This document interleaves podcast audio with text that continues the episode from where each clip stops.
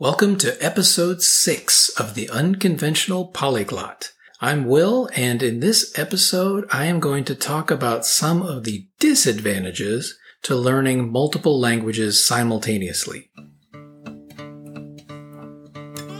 This is the Unconventional Polyglot, a podcast that explores languages and language learning from someone who has followed and also broken many of the conventional rules for how to learn languages. I'm your host, Will, and language learning is my passion. Now, before I get going in this episode, I do want to say a few words about Buzzsprout. If you happen to be starting your own podcast or want to start your own podcast and don't really know how to get it distributed, how to make it available so that everybody around the world can listen to it, then check out Buzzsprout. Buzzsprout makes the process of publishing your podcast super easy. Getting your podcast listed in every major podcast platform is a piece of cake with Buzzsprout. Over a hundred thousand podcasters are already using Buzzsprout to get their message out to the world. And if you follow the link in the show notes for this episode, that will let Buzzsprout know that I sent you. And you will get a $20 Amazon gift card if you sign up for a paid plan. And that helps support my show. Now back to today's episode. So in the previous episode, I talked about some of the advantages to learning multiple languages simultaneously. Now, of course, there are also potential disadvantages, so that's what I want to address in this episode. Disadvantage number one is that it generally takes longer to learn any one particular language when you're also learning other languages at the same time. However, as I mentioned in the last episode, for a given length of time, you will be able to know more languages if you study them simultaneously than if you simply study them sequentially, one at a time. So if you are not in such a rush and uh, are fairly patient with the process, the end results can be tremendous learning languages simultaneously. However, if you're in a situation where maybe you're moving to another country in six months or you're going to go on a big vacation somewhere and you really want to know as much as you can about one particular language quickly, then learning multiple languages simultaneously is probably going to be a terrible idea. So the multiple languages simultaneously approach is mainly for people who are not in a rush to learn any one particular language.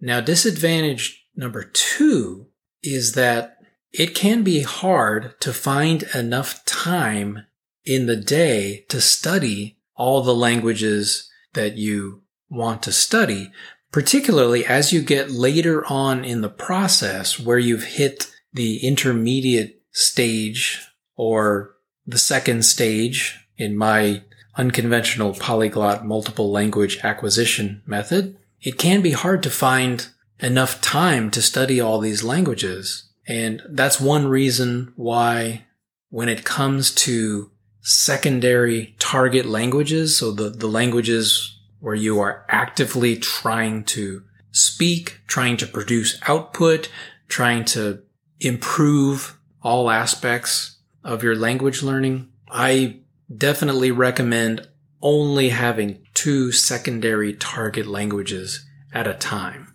As I mentioned previously, I currently have four and that is a major undertaking, which Fortunately, I have a lot of free time available most days, so I'm able to do it. But if you don't have hours and hours every day to devote to language learning, then it's probably going to be very difficult for you to have more than two secondary target languages. The primary target languages, you can have generally more of those because you're probably spending a lot less time on those. And it's often a lot easier to find 5, 10, 15 minutes to just quickly study a, a secondary language during the day than it is to devote, say, an hour or two hours to a primary target language.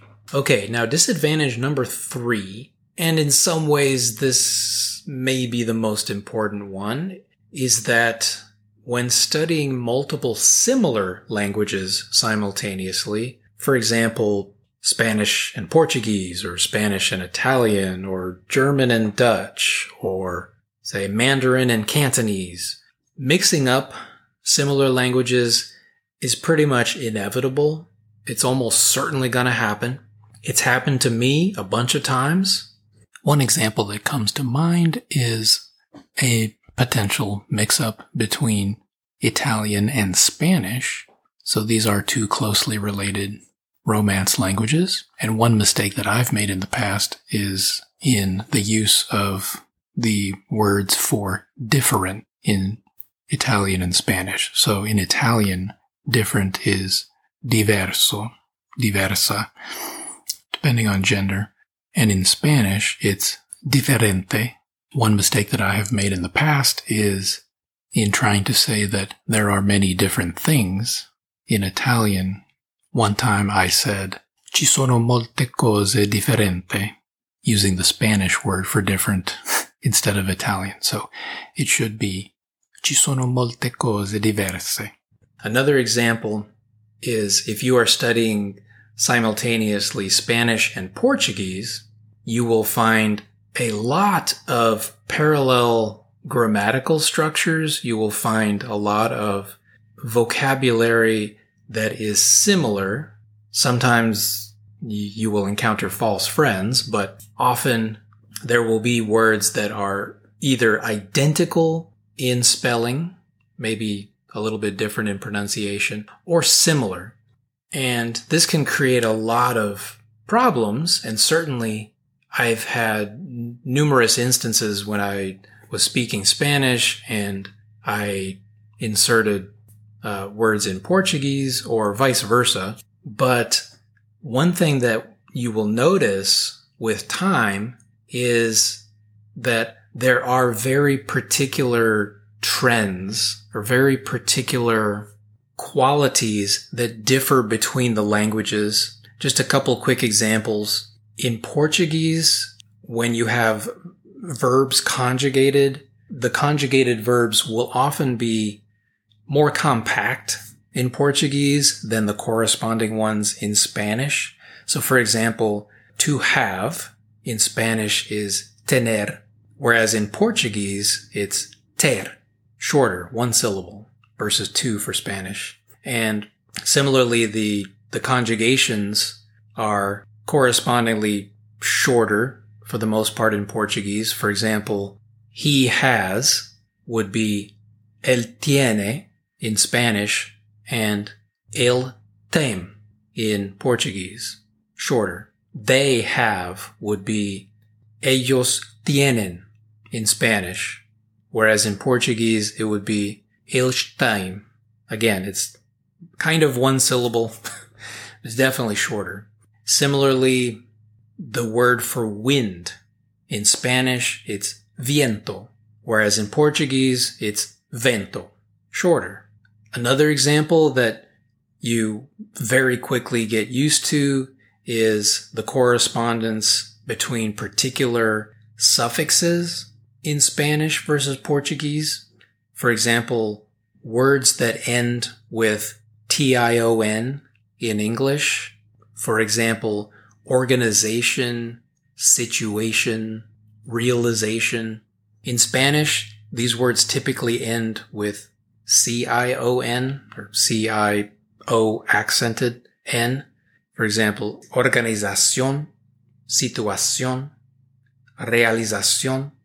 Whereas in Portuguese, these words will typically end with C with a cedilla, A with a nasal accent, O or são. Organização, situação, realização. So just a few examples of relationships, similarities, differences that you encounter.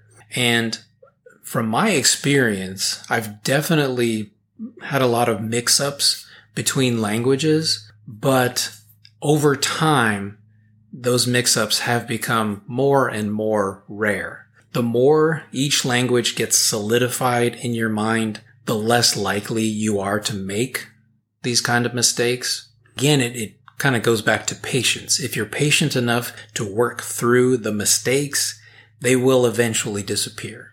Okay, now point four, disadvantage four is that one thing that language learners will often do, particularly once they've reached like an intermediate level, is change the language on their cell phone or on their laptop. So if you're studying several languages, that may be very inconvenient because then you kind of have to pick one language or maybe one language for your laptop, one language for your cell phone. The way I approach learning multiple languages, this really isn't much of an issue because, because I would not try to do this for any language where I wasn't at least at an intermediate level. So in other words, I would only do this for what are my primary target languages.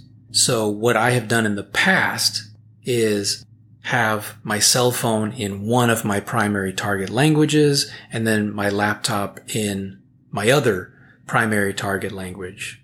And that works out fine unless there are other people in your house who may need to use your computer and maybe don't uh, don't speak these languages, uh, don't know these languages. Uh, that could get them uh, very frustrated with you very fast, but that's just one of those uh, things that that could happen depending on your uh, home situation. Okay, now disadvantage five has to do with cost. The more languages you are trying to learn, the more materials you will probably want to have on hand for language learning.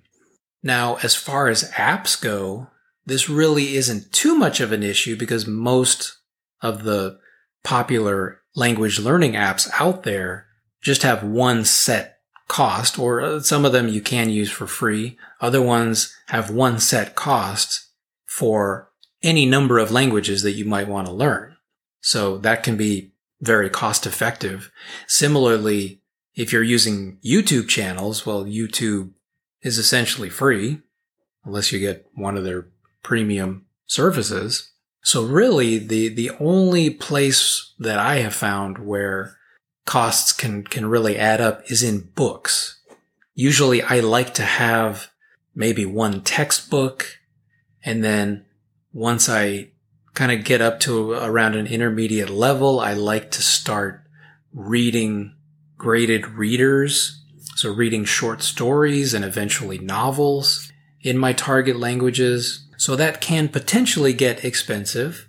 However, when it, when it comes to textbooks, you don't necessarily have to have a physical textbook or even a, a book on Kindle. You can generally find plenty of material on websites that will com- compensate for whatever you would find in, say, a grammar textbook. And also when it comes to short stories, graded readers, novels, I usually find that these materials on Kindle are not very expensive.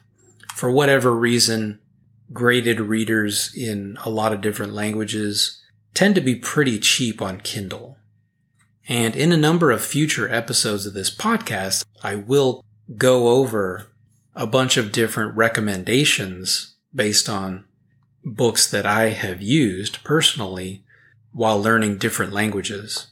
Okay, so that's it for today. I really hope you've enjoyed this episode. And if you want to reach out to me to give me any any comments, criticisms, encouragement, whatever you happen to have, you can contact me at unconventionalpolyglot at gmail.com.